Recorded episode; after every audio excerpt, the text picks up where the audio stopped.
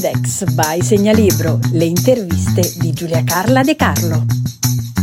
Benvenuti a Index, Index by Segnalibro, la rubrica che sviscera i temi più importanti dei vostri libri preferiti in compagnia degli autori. Oggi avremo con noi Leo Giorda. Vi parlo di Leo Giorda e del suo nuovo libro L'età dell'oro. Leo Giorda è laureato in beni culturali con specializzazione in storia dell'arte, è un viaggiatore e si è mantenuto con vari lavori. Questo gli ha dato un grande bagaglio culturale per poter così iniziare a scrivere. Il suo primo libro si intitola L'Angelo Custode. L'Angelo Custode edito sempre da Ponte alle Grazie e oggi abbiamo il suo secondo, L'età dell'oro, che è il seguito dell'Angelo Custode, eh, però vi dico subito che se leggete L'età dell'oro senza aver letto L'Angelo Custode, è un libro comunque che sta benissimo anche da solo, nel senso è autoconclusivo, cioè ha un'apertura nel finale, per, però diciamo che Leo Giordo è stato molto in gamba a, a, specificare diciamo delle cose che sono del suo primo libro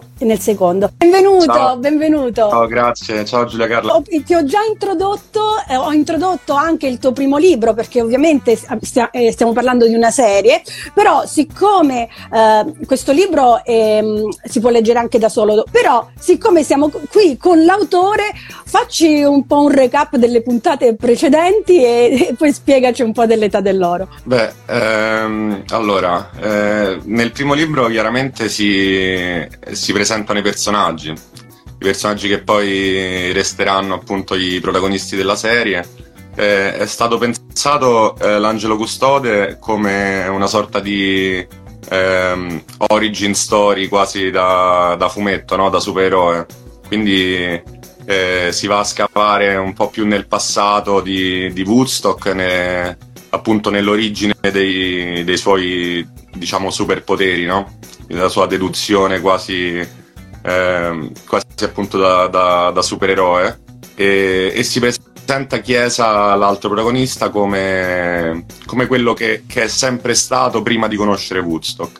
E, questa, questa relazione poi si, si, sviluppa appunto nel secondo dove eh, i nostri nemici per la pelle diventano eh, colleghi e per quanto possibile anche, anche amici appunto. Le, il titolo L'età dell'oro e anche la copertina lo, lo, fa capire, parla proprio dell'età dell'oro di Esiodo, eh, de, delle cinque età dell'uomo, l'età dell'oro è la prima per poi arrivare all'età del ferro. Mm, in fondo tu ne hai parlato. All'inizio non si evince che starai per parlare proprio di questo, però mentre il libro va avanti lo, mm, si capisce, si capisce. Non possiamo spoilerare troppo perché comunque è un giallo, si deve leggere, quindi noi finiremo in due minuti la, l'intervista. No, scherzo. scherzo. Comunque parli della, quindi dell'età dell'oro, di, di Crono, che come mm. sappiamo ha mangiato uh, i suoi figli e poi uh, invece c'è stata la rivoluzione perché ha mangiato in realtà al posto di Zeus un sasso. Ma eh, vuoi raccontarcela per dare anche un punto di riferimento a chi non conosce questa parte della mitologia? No, l'età dell'oro si rifà a... Eh, eh, io intanto rimando tutti a vedere o a sentire la, eh, la spiegazione di Barbero su, sull'età dell'oro che sicuramente è più precisa della mia però eh, sì, è, un, è, un, mito che si ritrova praticamente in tutte le culture eh, da, dall'invenzione della scrittura in poi. E eh, praticamente è la, una, una, vicenda quasi arcadica di un mondo in cui eh, l'uomo non, ehm, non subiva le, i dolori della vita, da, da, dalla morte al, allo stesso bisogno di lavorare la terra in cui eh, i frutti della terra venivano eh, su da soli, insomma, a disposizione dell'uomo ehm, e si identifica in, variate, in, in, svariate, in svariate situazioni, per esempio ehm, per il cristianesimo, per la religione in generale monoteistica, ebraica o cristiana che sia, ovviamente il, il giardino dell'Eden. E, e quindi a un certo punto chiaramente l'uomo viene cacciato da questa età dell'oro per entrare nell'età dei metalli meno, meno preziosi, cioè il ferro, il rame e tutto quello che ne consegue, cioè la guerra, la morte. Un'altra cosa molto, molto comune è che è la figura del serpente, cioè in tutte le, le tradizioni si parla di questi serpenti che non avevano veleno durante l'età dell'oro e poi gli è stato messo il veleno da, dal dio vendicativo per, per rendere più complessa e infausta la, l'esperienza umana. E io l'ho trovata molto interessante e mi, serviva, mi, è, servita, sentendo appunto la, la, lezione di Barbero, come spunto per, eh, perché il mio desiderio era quello di fare una, eh, un, un, giallo, diciamo, quasi, quasi alla Dan Brown, no? con, eh, con qualche elemento mistico, esoterico e di ambientarlo nelle, in una zona che mi è molto, molto cara, che conosco molto bene, cioè quella del litorale romano ex Paludi Pontine, no? E, e, e appunto il, il, mito dell'età dell'oro è strepitoso per, per, come, come scamotage per questa cosa perché appunto si, eh, si dice nel, mi pare nell'Eneide o nelle, insomma in un'opera di Virgilio si dice che dopo la caduta di, eh, del titano, del titano Cronos o, o Saturno che, che, che, dir si voglia, eh, quando Zeus o Giove ha, ha preso il potere eh, eh nell'Olimpo, poi il titano si sia appunto ehm, ritirato proprio nelle, nelle, terre di cui volevo parlare, cioè eh, nel litorale laziale e ha dato agli, ai, ai, contadini dell'epoca le, le, nuove leggi per riportare l'età dell'oro eh, in quelle sponde.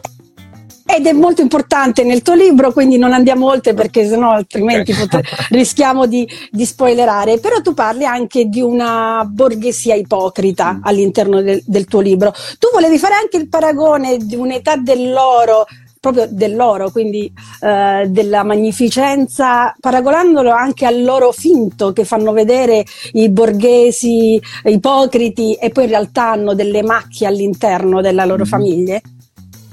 Sì, eh, guarda, in realtà più che, che, la borghesia di per sé mi, cioè, mi interessava parlare del sempre senza, cercando di non fare spoiler, ma del rapporto tra i figli e i genitori, no? Sempre sì. anche rifacendosi a, al mito stesso, quindi a, a, a, a, Crono Saturno che mangia i suoi figli. E eh, poi la borghesia eh, che in quelle, in quelle zone la borghesia romana in particolare ha una storia abbastanza importante, no? eh, ripensando magari anche al, al delitto del Cicceo e, e, a tutto quello che ne è conseguito. Sì. E, eh, però il, il, il, il, focus era più appunto sul rapporto tra genitori e figli e su, sui danni che inevitabilmente questo rapporto può, può portare, anche nelle migliori intenzioni. Poi, quando le intenzioni non sono neanche tra le migliori, eh, il, il danno diventa molteplice. Sì, Infatti anche eh, in particolar modo la maternità è vista anche molto, in molte sfaccettature, poi ci ritorniamo. Eh, ritornando invece all'agropontino, tu descrivi questa terra in una maniera m- molto bella, è così. Se da un lato era una delle zone più belle della costa tirrenica, dall'altro si respirava ancora quell'area che aveva reso la palude nei tempi antichi una delle aree più pericolose dell'impero, un'area malsana, figlia di un passato di brigantaggio ed epidemie. Eh, eh, ci hai spiegato un po' che ami questa terra e quindi la motivazione per cui volevi ambientarla in quel posto e a Sperlonga in particolare è questo. Però tu parli anche di abusi edilizi, di spiagge eh, non accessibili. Um, secondo te, eh, ecco, è anche quello che volevi dare è anche un messaggio sul cambiamento climatico che sta erodendo le spiagge, sul fatto eh, che c'è l'erosione costiera e quindi dovrebbe essere più accessibile a tutti, oppure così l'hai messo così proprio perché in effetti è così nell'agropuntino? Beh, un, un, po' entrambe le cose. Cioè, io ho cercato intanto di dare la descrizione più personale per come la conosco io e chiaramente l'abuso edilizio e il proliferare di, di stabilimenti e spiagge private è, è, un, è un, elemento di, quel, di, quel, di, quella parte di costa. Poi chiaramente eh, il messaggio ecologico esiste perché appunto anche nel, eh, nella ricerca di un'età dell'oro eh, si parla no, di, un, di, un, ritorno a una natura appunto arcadica, eh, più, eh, in cui uomo e natura vivono in equilibrio e in, in simbiosi. E chiaramente eh, quello che insomma le terre come sono adesso, soprattutto in quella zona, non sono molto eh, come dire in accordo con questo messaggio. Sì, Infatti, infa- e poi eh, se non ricordo male, a parte il fatto del, della parte fascista che l'ha bonificata e tutto quanto, però in realtà è diventata una zona veramente in negli anni 60, 70, 80, eh, quando eh. quegli abusi erano proprio all'ordine del eh, giorno. Certo, quando proprio quella, quella borghesia di cui parlo è diventata eh, con il boom economico è diventata abbastanza ricca da permettersi di, di prendere una seconda casa, cioè la casa al mare, trasformando ulteriormente quelle zone che appunto prima erano delle paludi malsane, poi sono diventati dei campi di il, il paradiso del, de, de, dell'agricoltura fascista e poi ulteriormente sono diventate il paradiso del, del turismo romano in particolare. Sì. Ritorniamo un po' al protagonista, Woodstock, che è il soprannome ovviamente, che fa riferimento ovviamente al famoso festival del 1969, che forse il più grande evento uh, del Novecento, sicuramente il più grande evento hippie. E, ehm, e, già all'inizio degli anni 60, diciamo, gli hippie, a parte Peace Love, eccetera, eccetera, eh, si caratterizzano per, per, la marijuana, per la, la anfetamine, di LSD soprattutto. E siccome il superpotere di cui parlavi, e non è uno spoiler dato chi ha letto il sì, primo sì. lo sa, è parte proprio uh, dalle sostanze stupefacenti, c'è un capitolo proprio che non parli di marijuana ma proprio uh, di, di, di, lodi agli effetti psichedelici delle droghe ben più, più pesanti. Volevo chiederti, con questo tuo libro tu stai anche da, cercando di dare un messaggio politico di liberalizzazione alle droghe? No, no, no, no. no. no. Dai, puoi, puoi, aprirti, siamo solo noi e altri 100.000 follower, insomma. Beh, allora, sì, cioè, nel senso, personalmente poi le, le, le, le mie opinioni sono, sono, chiaramente quelle, ma penso più per una questione di... Eh, penso che il proibizionismo non funzioni in, in nessun ambito, quindi eh, sicuramente... Lo, eh, ritengo che sì, eh, la legalizzazione, però non, è, non, cerco di mandare chiaramente nessun messaggio politico, non è, non è il, mio, il, mio, scopo, è, è quello di Woodstock. Ah, quello di Woodstock mi nascondo dietro il protagonista, facciamo, diciamola così. No, vabbè, non ci sarebbe niente di male, è un argomento molto discusso, se ne parla, c'è chi a favore e chi contro, però eh, è, è un, un, argomento, anche mm. perché in alcuni paesi la marijuana soprattutto è liberalizzata, quindi non è niente di, di strano. Sì. Insomma, noi siamo un, po', siamo un popolo che arriva sempre dopo un po' su tutto, ecco, quindi potrebbe essere... Allora, guarda Giulia Carla, se posso permettermi di dare un, un'opinione, io ritengo che ci sia stato molto, eh, molto arbitrariamente si sia scelto quali sostanze fanno parte della macrocategoria droghe e quali no. Nel senso, alla fine quasi ogni, ogni sostanza che attiva eh, dopamina o altre funzioni cerebrali ha degli effetti negativi che sia il cioccolato o, o l'LSD. Quindi... diciamo che se mi tolgono il cioccolato io faccio eh, veramente un capito. Eh?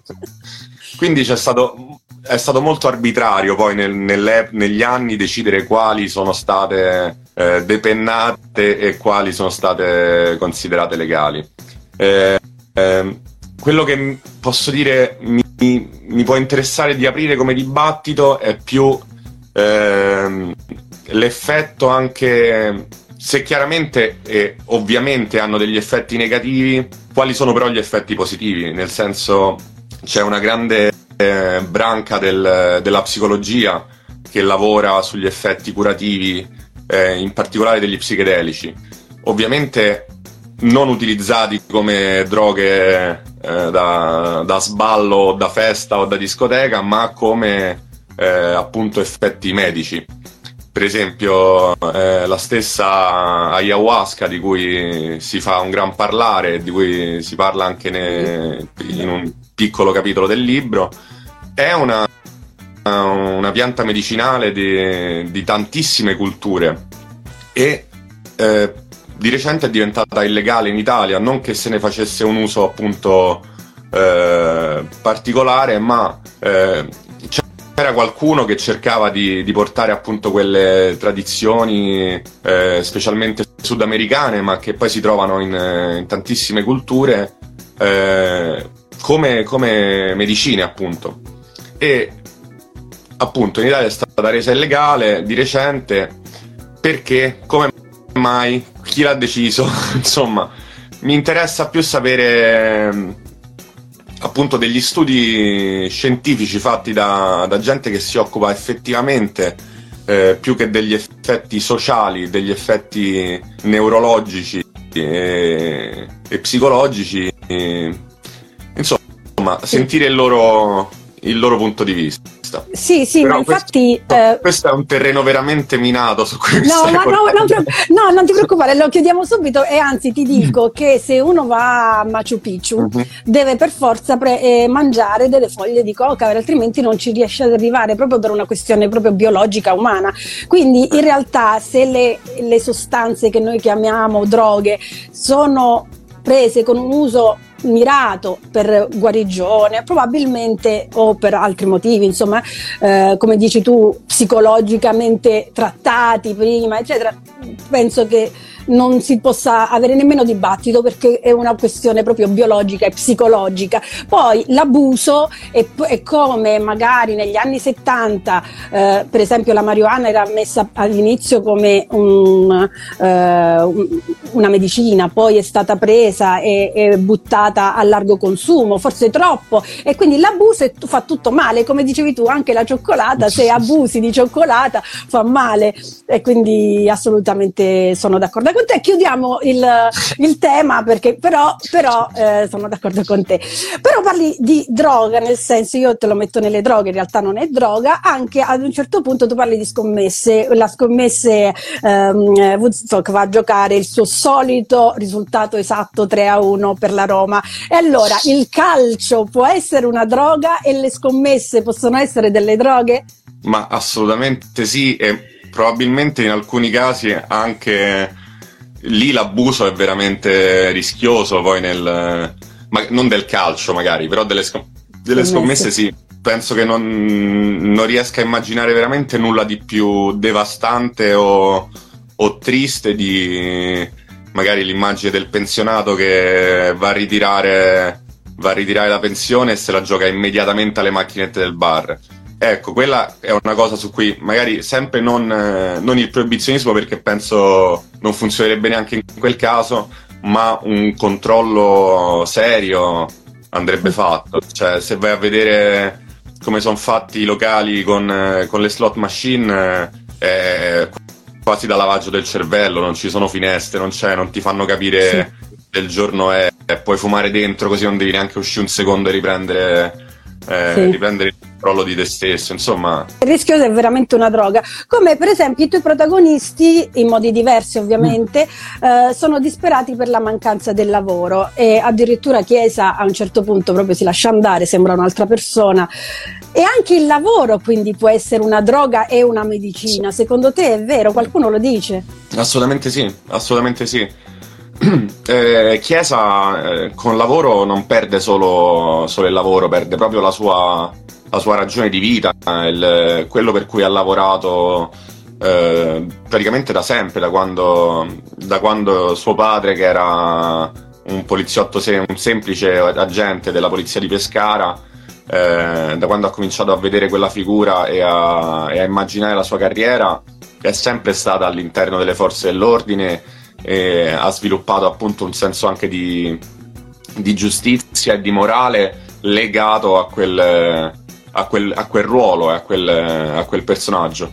Venendogli a mancare quello, poi oltre alle sue vicende personali, gli, crolla, crolla come persona, ha una crisi esistenziale in cui non, non capisce più cosa, cos'è, chi è eh, e appunto è costretto ad elemosinare eh, un lavoro che in un, in un, qualche modo rientri nel, nell'ambito pur di, di, di, tirare avanti, perché eh, Chiesa, come lo troviamo all'inizio del libro e, o alla fine del libro scorso, è sulla soglia del suicidio praticamente.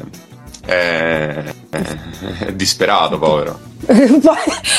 povero, povero Chiesa, però diciamo che meno male che c'è il suo nemico amico che in qualche sì. modo lo aiuta, anche non proprio volendo all'inizio, però lo aiuta. Allora, sempre per quanto meno male che c'è che c'è la sua nuova ragazza soprattutto. Eh, eh, che l'hai descritta, poi voglio, vorrei proprio sapere a chi ti sei ispirato questa idea. la, cioè, la cosa che mi piace del tuo libro è che tu parli eh, della trama del, del, giallo e tutto quanto, però dai dei punti di riflessione molto interessanti. E siccome li dai tu non puoi scappare dalle domande. E quindi tu scrivi anche in quell'angolo d'Italia il caporalato mieteva vittime, gli immigrati erano la forza lavoro troppo comoda e disperata per non approfittarne perché bruciarsi sotto il sole cocente a raccogliere pomodori quando qualcuno può farlo al posto tuo per pochi euro al giorno? Allora, molti dicono gli, gli italiani non vogliono lavorare, eccetera, eccetera, e quindi abbiamo bisogno di immigrati per lavorare su quello che gli italiani non vuole fare. Però gli italiani in realtà non vogliono lavorare o non vogliono essere sfruttati, cosa che gli immigrati nella disperazione fanno? No, no, certo. Eh, allora, non, non, penso che gli italiani non vogliano lavorare, questo è uno, uno stereotipo che lasciamo ai, agli stranieri. eh, però eh, anche quella, quella, quell'immagine rientra in una descrizione de, di quei luoghi che, che, io ho vissuto e che ho visto.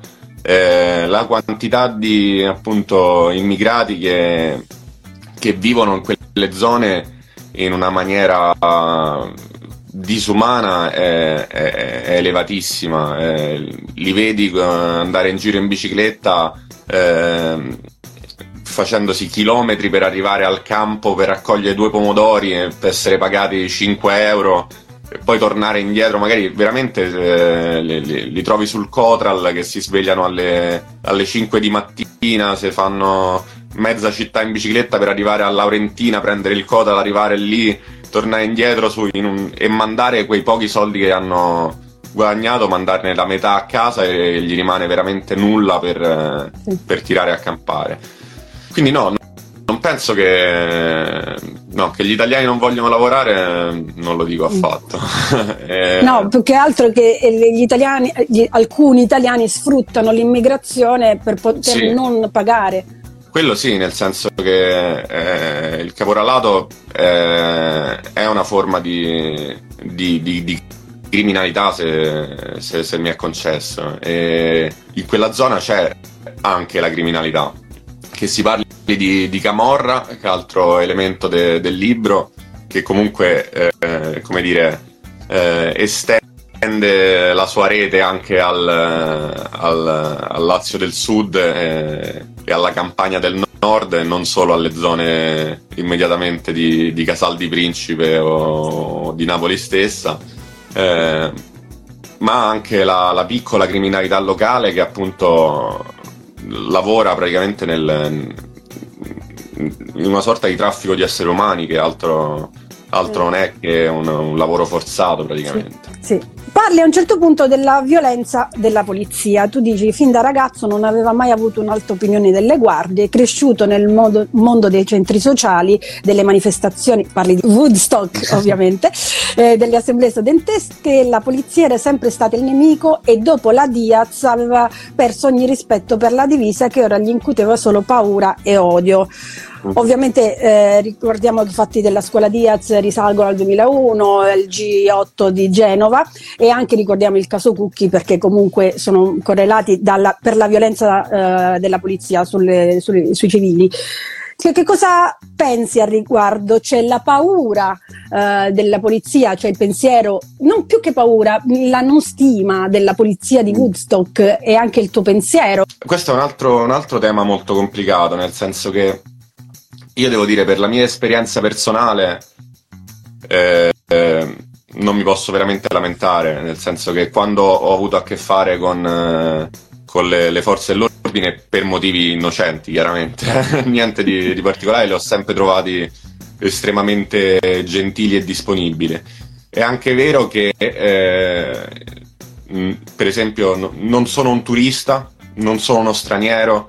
Eh, non, non sono magari un... Um, non vengo da, da, da realtà più, più, complicate, quindi nella mia esperienza personale non è, non è, la mia opinione perché non l'ho vissuta, però eh, adesso lasciando perdere eh, discorsi che sono molto più lontani da noi, tipo quello, quello americano de, eh, dell'odio razziale della polizia, ci sono però delle delle, delle storie che, che, sentiamo, appunto quella di, di Cookie, quella di, di, Uva, quella della Diaz. Eh, insomma, eh, è chiaro che c'è anche all'interno delle forze dell'ordine del marcio. Eh, non in tutte le forze dell'ordine, ovviamente, anzi, penso che la maggior parte. Io ho un amico carabiniere su cui è basato il personaggio di, del maresciallo Martozzi, che ah, okay. è una delle persone veramente più eh, eh, rigide a livello di, di rispetto del, del, suo ruolo e delle regole, nel senso non ha mai approfittato della sua posizione in nessun modo, né mai lo farà, se ne sono sicuro. e, quindi no, nella mia esperienza personale mh, trovo che la maggior parte delle forze dell'ordine sia positiva. Però esiste chiaramente come in tutti gli ambiti del marcio anche eh, all'interno di, di, quell'ambito e la, il fatto è che quando quel marcio si, si presenta diventa molto spaventoso perché eh, effettivamente hanno un potere che eh, qualcun altro non ha, che la maggior parte di noi non ha. Eh, quando si parla di per esempio l'unico altro esempio che mi, viene, che mi viene in mente è quello del, de, della mala sanità, per dire. Cioè, se un, un, medico, un dottore, un chirurgo ha un grande potere sul suo paziente, no? Sì. Se eh, trovi il marcio nel, nella sanità, spaventa perché appunto esercita un grande potere sul sul, sul resto del, della popolazione. E lo stesso la polizia. Poi Woodstock è, eh, è un estremista, nel senso, eh, io ho scritto di una coppia, cioè eh, Chiesa e Woodstock, che sono molto diversi e io onestamente mi trovo nel mezzo. Non, eh, non sono un estremista né da una parte né dall'altra. Eh, alcune mie visioni sono simili a quelle di, di, Woodstock, un po' meno a quelle di Chiesa, ma, eh, ma non condivido tutti i pensieri di Woodstock. E, eh, e lui appunto ha questa visione quasi poi ispirata anche in parte a, a, al pensiero di, di, Zero Calcare, cioè non, non, che gli voglia mettere parole in bocca, però lui eh, parla molto de, di Genova e, de, sì. e, dell'esperienza della Diaz e di come quell'esperienza gli abbia veramente tolto grande fiducia ne, sì. nelle istituzioni e, nel, e, nel, e, nelle forze dell'ordine. E siccome Woodstock è praticamente un coetaneo di Zero Calcare, se esistesse probabilmente si conoscerebbero. Eh, eh, mi è venuto da pensare che quella sia la sua, la sua visione delle cose. Sì, sì. Eh, no, ma in effetti quando c'è grande potere in qualunque ambito, che può essere politico, eh, forze dell'ordine, chiesa, perché certo. pensiamo anche, quindi eh, quando fanno qualcosa che va proprio a stridere sul loro ruolo eh, fa ancora più scalpore ovviamente, certo. però non è detto che siano quelli de- la maggior parte. Il mondo dei centri sociali, tu ne parli, a un certo punto i due entrano in questo centro sociale e mi ha fatto molto ridere perché tu parli di due generazioni, quelli appunto, tu stai nel mezzo sempre, quelli eh, quasi quarantenni e quelli ventenni, quindi i ventenni che fanno questo cineforum di tutti i film eh, di sinistra e, ehm, e quindi questo centro sociale. Mi ha fatto molto ridere intanto eh, la, appena li vedono eh, sono, erano dei radical chic. Uh-huh. Che cosa intendi tu per radical chic? Ormai è un termine che si usa tantissimo. Sai, si dice, eh, è, una, è, un modo di dire, si dice quando si è giovani si è di sinistra, quando si è, si è adulti si diventa un po' più di destra, sì. no? E I radical chic sono quelli che da giovani erano molto di sinistra, poi hanno fatto il processo. I soldi. Di, eh, sì, esatto, hanno fatto il processo di diventare adulti, hanno un lavoro magari anche rispettabile, eh, sono di successo nel loro ambito, ma invece di fare quel passaggio che il proverbio vuole, sono rimasti legati alle loro, alle loro idee, che ci può stare, ed è giusto anche probabilmente, però non hanno, cioè nel senso è come se non fossero cresciuti da quel, da quel punto di vista, no? si sono ancora legati all'idea di essere eh, rivoluzionari contro il sistema, però essendo ben parte del sistema. Del sistema. Però tu ne parli anche dei giovani, cioè che tutti bene, forse sono i figli dei radical chic, i mini radical chic. no, quello è proprio un cambio, un cambio di moda oh, che, okay. che, che, ho notato nel, nel tempo. Cioè, si è andata uniformando eh, la, l'idea di, di, vestiario e di look tra, tra, estrema destra e estrema sinistra, no?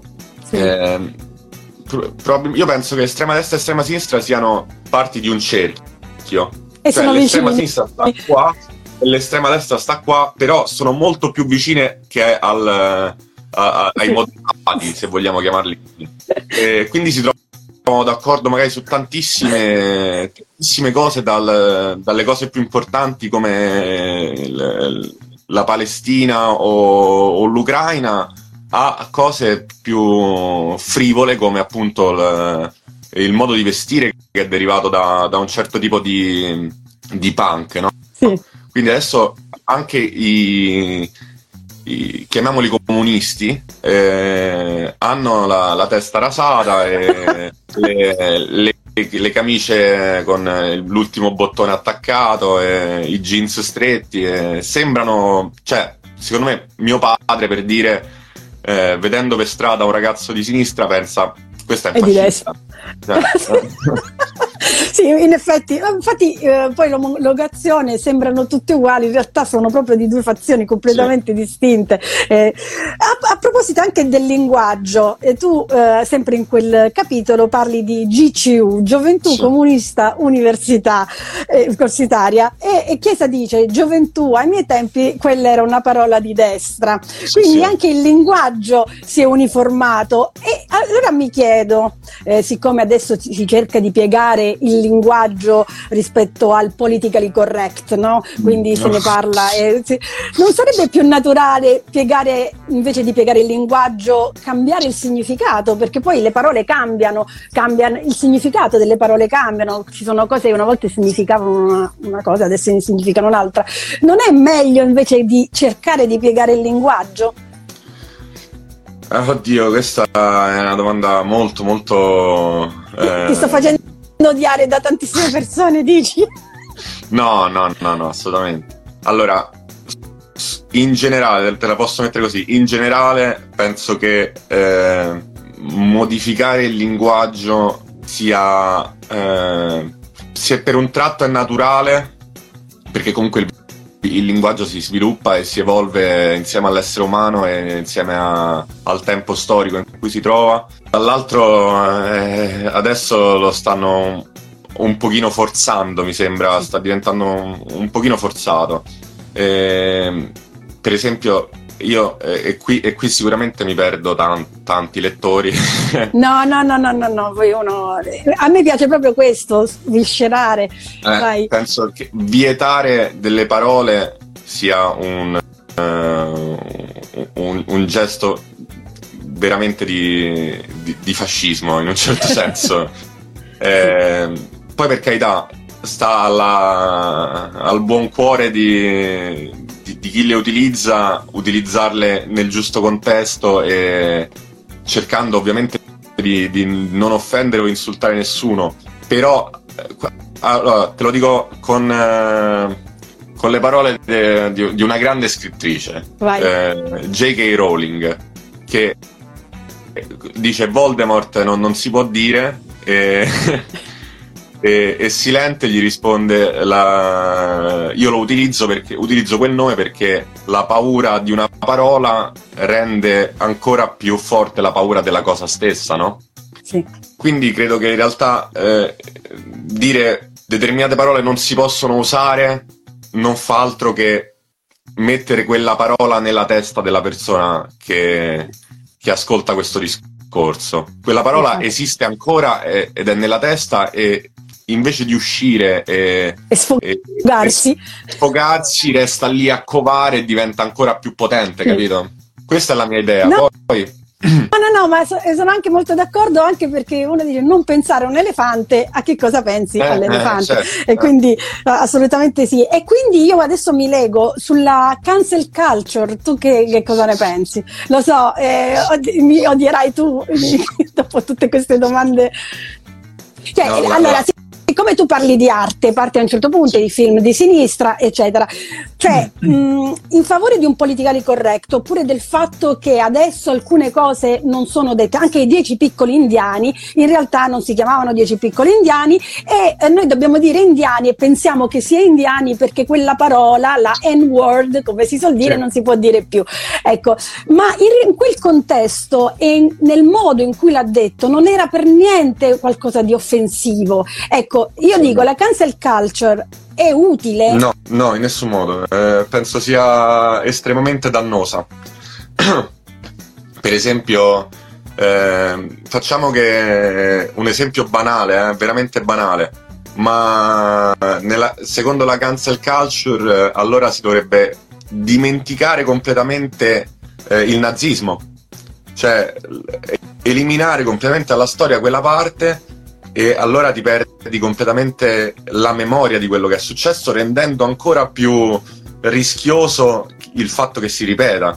Eh, ovviamente questo è un esempio molto banale, molto generico e molto eh, eh, eccessivo, però penso che la cancel culture sia una forma di estremismo e gli estremismi sono sempre, sempre rischiosi. Eh, penso sempre sbagliati, eh, che sia estremismo religioso, politico o in questo caso eh, morale, eh, sono sempre sbagliati perché non fanno altro secondo me che aumentare la risposta estrema dall'altra parte. No? Se si trovasse un, un, un equilibrio, bisogna trovare un equilibrio nelle cose, così come appunto si dico nel, nel finale del libro, senza spoilerare n- nulla, però l'equilibrio è, è, una parte importante e credo che si, si debba trovare anche nel, appunto nell'ambito del, della moralità della cancel culture, perché ovviamente parte con,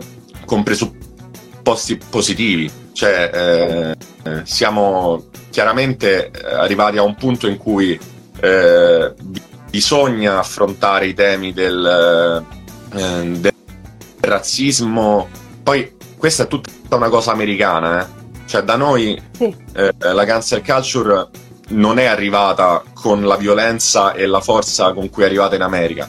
Però noi siamo imbevuti di quella, di quella cultura, eh, riceviamo quelle notizie, riceviamo quei media e quindi eh, diventa importante anche per noi. Però la violenza con cui è arrivata eh, in America, per esempio l'idea di eh, abbattere le statue di di Colombo, di, di Montanelli o di... Mi sembra, mi sembra appunto una... Sì, sì, in un certo senso è storia stessa, perché si parlerà in un futuro del movimento della cancel culture a livello storico. Però il movimento della cancel culture, facendo la storia, cancella la storia. In un certo senso c'è una contraddizione interna. Io tre- trovo che la storia sia eh, più, uno dei più grandi patrimoni de- dell'umanità e l'idea di, di, di modificarla con i nostri occhi è estremamente dannosa. Per esempio, eh, Washington, eh, George Washington, aveva degli schiavi. Che cosa facciamo? Eh, che cosa devono fare in America? Cambiare il nome della capitale,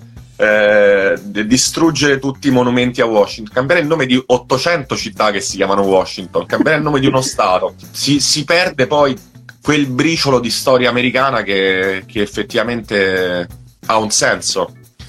Washington era un uomo del suo tempo e gli uomini del suo tempo avevano degli schiavi. È, una cosa storica che noi possiamo condannare e giustamente condanniamo, che all'epoca non faceva di Washington un uomo deplorevole. Sì. No? Sì. Ora, sì, infatti se noi dobbiamo eh, bruciare tutti i quadri di Caravaggio perché era un assassino, bruciare ah, certo. tutto l'Eur perché è stato costruito, quindi anche tutti quelli che ci vivono devono cambiare casa, eh, oppure cioè, se dovessimo andare veramente nel particolare di tutte le persone che oggi eh, consideriamo deplorevoli per alcuni atteggiamenti, sì. non, non ne usciamo più, forse sarebbe raso al suolo tutto. No, esattamente. E poi sempre tornando a a, a, lei, alla, alla, Rowling, che sta in un certo senso vivendolo anche sulla sua pelle, eh, un, un, un, sintomo dell'estremismo è, è valutare una persona per un'opinione. Cioè io posso essere in disaccordo con una persona per un'opinione, ma allo stesso tempo essere d'accordo con tante altre opinioni. Non si può cancellare completamente o giudicare completamente una persona per un'opinione sbagliata che, che ha. A parte che o che si, si reputa si sbagliata. In cui, si reputa sbagliata. Eh. Ovviamente ne, nel suo caso, se è quello di cui, di cui parliamo, eh, moralmente lo ritengo sbagliato, però è un'opinione rispetto a tanto lavoro che ha fatto magari invece per, per la, la, figura della donna in generale, sì. sia nei, nei, libri che nel, nel, suo essere una donna di, di, di di grande successo e di grande, sì. di grande valore. Sì, sì. Io purtroppo ho tantissime domande, eh, te ne faccio solamente eh, una, eh, poi mh, mm, faremo una parte 2, tanto uscirà il tuo terzo libro. A proposito, quando esce? eh, suppongo quando finirò di scriverlo.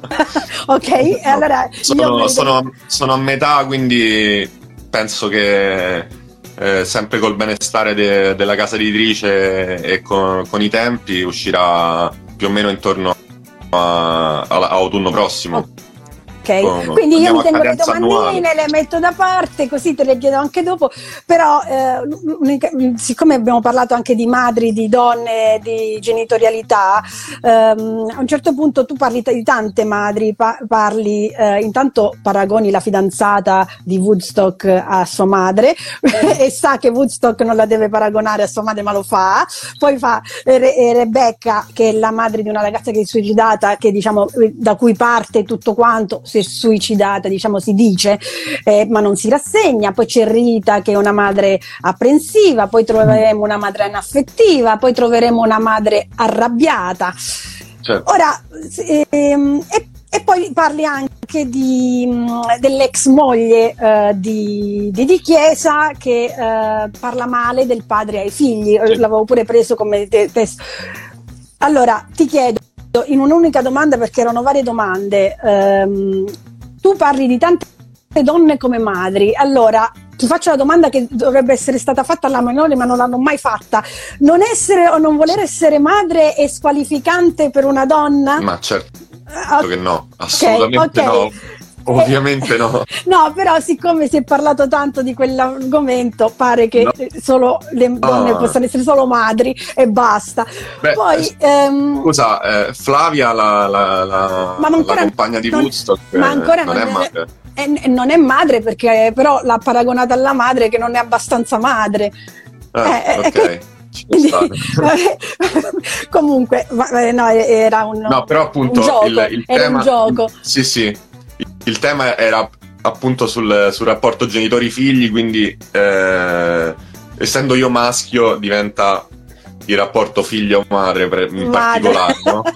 Ma è, è, pure giusto, però una cosa, eh, tu quando tu hai parlato del, di Clara che parla male di Chiesa ai figli, mm-hmm. e Chiesa d'altro canto Giacomo non la biasimava, dici. Sì. Allora, ehm, però le, molto spesso le coppie rimangono insieme per i figli, ma in realtà non è il problema il divorzio di due genitori, ma come i genitori si comportano durante il divorzio. Come mai eh, tu dici che Giacomo non biasima una moglie che parla male di sé ai figli? Perché era disperato in quel per, momento? Perché, perché, comunque... Giacomo, perché Giacomo è disperato in quel momento, ha un'opinione di se stesso completamente collassata, non, non, non, esiste più nessuna fiducia in se stesso e lui stesso si vede come, come un padre pessimo, assente, eh, rigido, freddo, eh, quindi ritiene che, che, la moglie, l'ex moglie faccia bene a, a, a ad allontanare i figli da lui che è una figura così negativa, diciamo, no? Sì, Ok, e l'ultima cosa, l'anaffettività dei genitori mm-hmm. può essere violento quanto una violenza fisica? Assolutamente, assolutamente, è una violenza psicologica pura. Eh, chiaramente la, la, la, violenza fisica lascia dei segni più evidenti e la violenza psicologica lascia dei segni eh, magari anche più profondi. Eh, nei casi, nei casi che, si, che, che, che diciamo, racconto nel libro, questa violenza di, di, dell'anaffettività è, è fondamentale per, per, lo sviluppo successivo sia della trama che de, dei personaggi. Sì, sì, e sono D'accordo. Allora, non vi dimenticate di leggere L'età dell'oro, Leo Giorda, Ponte alle Grazie. Mi raccomando, potete leggerlo o come primo libro dei due o come secondo, va bene uguale. Basta che lo leggete perché è un libro veramente ben scritto con una bellissima trama. Avete visto quanti messaggi all'interno uh, del libro perché certe volte i libri sono solo trama, invece è bello quando si va in profondità nelle cose. Quindi complimenti Leo. Complimenti mille, veramente. Allora, se tu fo- ultima domanda di rito, se tu fossi un segnalibro, in quale libro, a parte il tuo, staresti? Mm. Allora, nonostante tu mi abbia preparato a questa domanda, quando me l'hai scritto ieri mi ha messo in crisi perché trovare un libro è, è, è un incubo. E, quindi ne ho trovati tre, se va bene, uguale. Va bene, va bene che sono però proprio quelli che magari singolarmente mi hanno portato sia a, a voler intraprendere questo, questo, lavoro che a volermi eh, diciamo eh, confrontare con questo genere e sono ehm, Non è stagione di Antonio Manzini eh, sì. ehm, La valle della paura di Arthur Conan Doyle se, okay.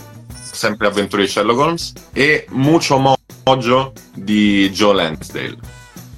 E, e cosa Tre ti hanno preso una, un, di questi? Che cosa hai preso? Cioè, che cosa ti è piaciuto in particolare? Beh, eh, Arthur Conan Doyle, diciamo semplicemente ho scelto quello perché è il mio preferito dei romanzi di Sherlock Holmes. Mucho Mojo mi ha portato a, a, a, a concepire queste figure di una coppia sui generis, molto diversa e molto, molto particolare che sono gli Hap e Leonard che sono i protagonisti de, dei romanzi di, di Lansdale. E non è stagione, è il mio preferito dei, dei racconti di, dei romanzi di Schiavone e eh, Schiavone e Manzini sono li ritengo praticamente dei, dei, dei padri letterari per, per, quanto mi riguarda, per, per la, la, mia formazione e per il mio, il mio genere. Infatti avevo visto qualche accenno di schiavone in giro, però vabbè, non, magari era un caso, invece non è no, un no, caso. No, non è un caso. Ah, ah, grazie, grazie mille Leo, grazie. aspettiamo il terzo delle indagini di Woodstock, mi raccomando, l'età dell'oro, Leo Giorda, Ponte alle grazie. Grazie mille! Ciao Giulia, grazie mille. Index by Segnalibro, le interviste di Giulia Carla De Carlo.